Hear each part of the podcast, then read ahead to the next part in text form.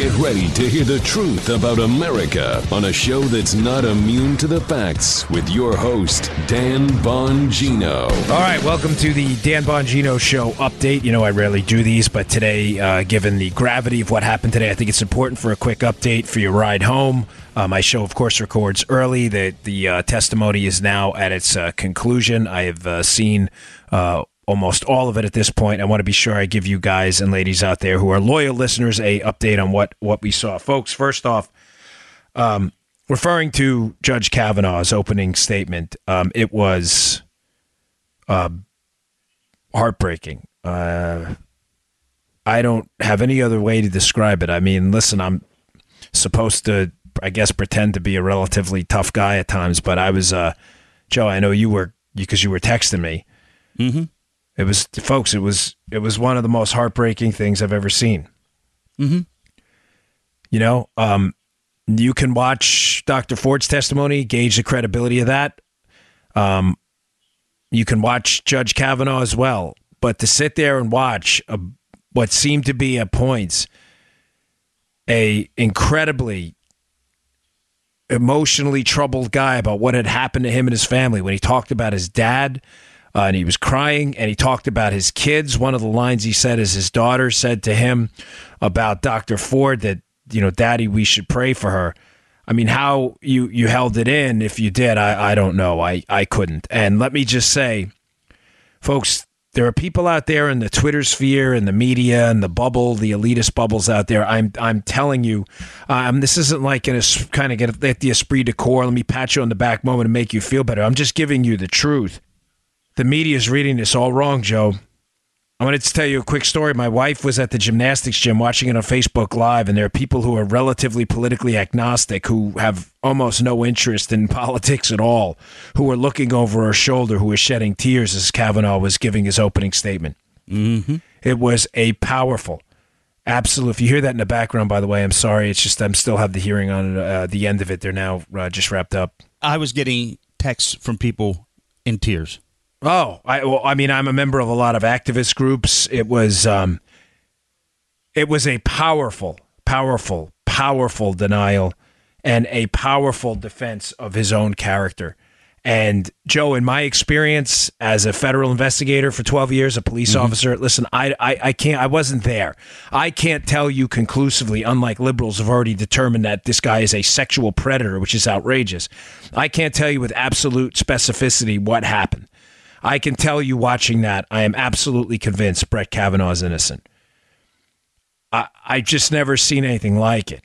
It was some of the most powerful imagery I've seen in my time watching politics. I'm 43 years old. I've been actively involved in politics for well over 10 years. I've been following politics for 20. I'm not as old as some of you out there. I haven't been involved as long, but this has been my life for a very long time.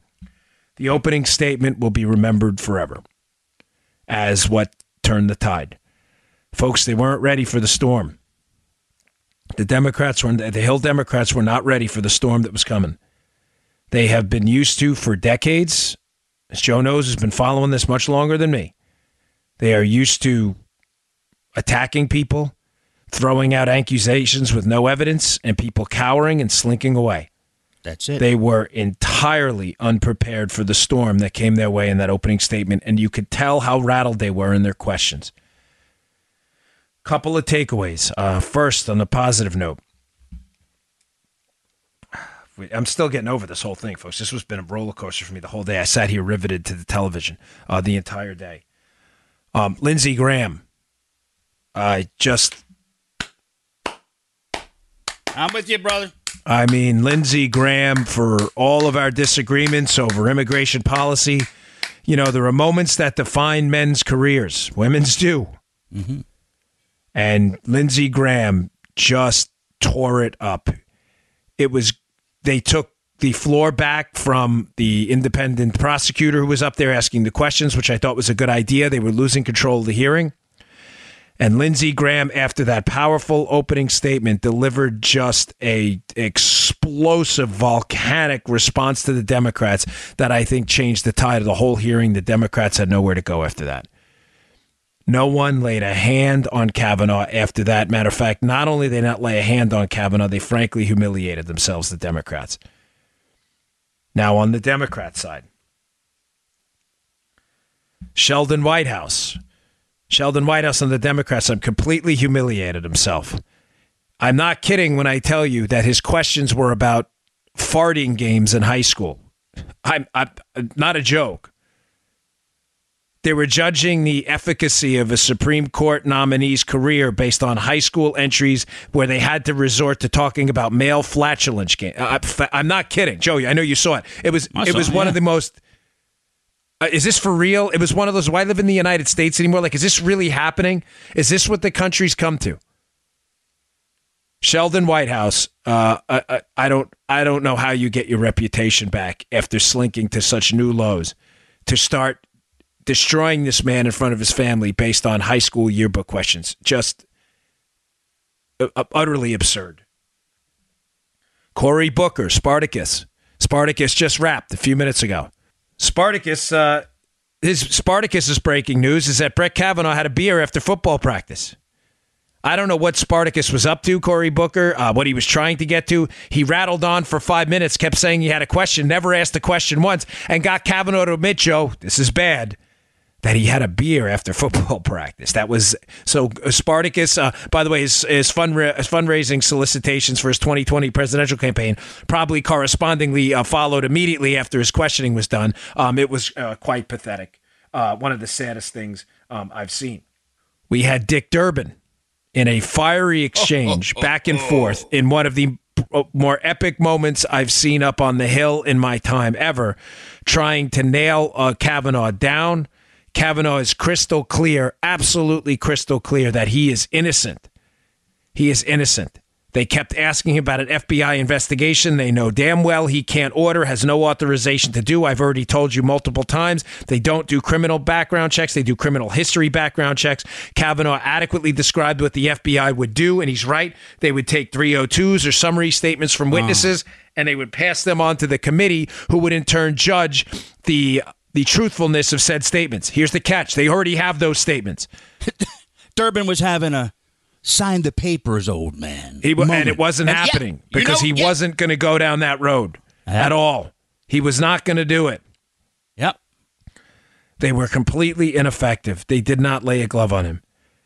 I want to add here that this was a conversation not for everybody keeps saying and I don't like a lot of the conversation on t- Twitter. I'm, I'm you know whether I like it or dislike, it's irrelevant. I'm just for the purposes of this. I keep hearing on Twitter, oh, this was designed to convince one guy, Jeff Flake or Susan Collins. Folks, it wasn't. You know where I stand on that. But this is not the moment right now for me to hit them. They I don't want to dissuade. I think they know what to do right now. I don't have any inside knowledge of that. I just think that was a powerful hearing. I'm but I disagree wholeheartedly that that was an effort to convince one or two senators. Ladies and gentlemen, I'll tell you this, and I'm going to leave it with this and I'll let you roll. I promised Joe we do about 10 minutes. What happened today was an epic storm that the Democrats had no idea was coming. I strongly believe that whatever they thought was going to be a blue wave is going to be flushed away after today. I have seen and heard from people I haven't heard from in years, texting me, tweeting me who cannot believe the abomination we just witnessed up there on the Hill with the assault on Kavanaugh's character. Not talking about Dr. Ford. You can leave it. You can leave your analysis of that for the. I'm talking about what happened with Judge Kavanaugh. What happened up there to this man, and his powerful opening statement will resonate across the country. I'm telling you, today could not have gone worse for the Democrats. They have absolutely no idea what they've unleashed.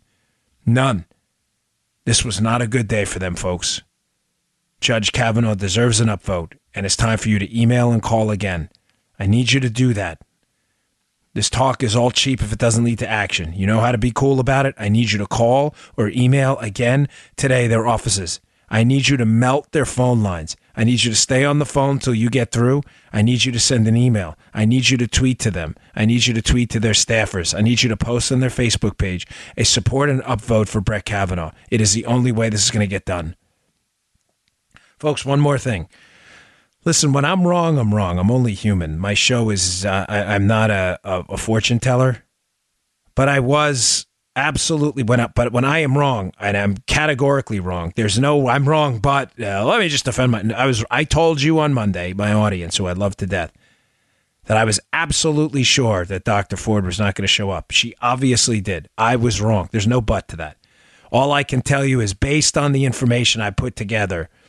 Uh, that I was following uh, religiously on all the. It was no way in my mind she was going to show up was basing it on the obstacles they were putting out there, what they were asking for with cameras, the way they'd asked for Kavanaugh to go first, and the traffic I was reading back and forth from a lot of the liberal activists involved, that it was nothing more than a delay tactic on their part. I read it wrong. No excuses. Yeah, my full apology. A lot of you invest a lot of time in me and my show. It's my fault. I read it wrong. But I'm on the air 260 shows a year. We don't take any breaks during any weekdays, holidays, or whatever if you invest time in me, I promise you I'll do better. Uh, it's my fault on that, but I owe you. Uh, there's no excuses. I was wrong on that. It was a prediction I was absolutely sure about. But like I said, my apologies. Um, I was wrong.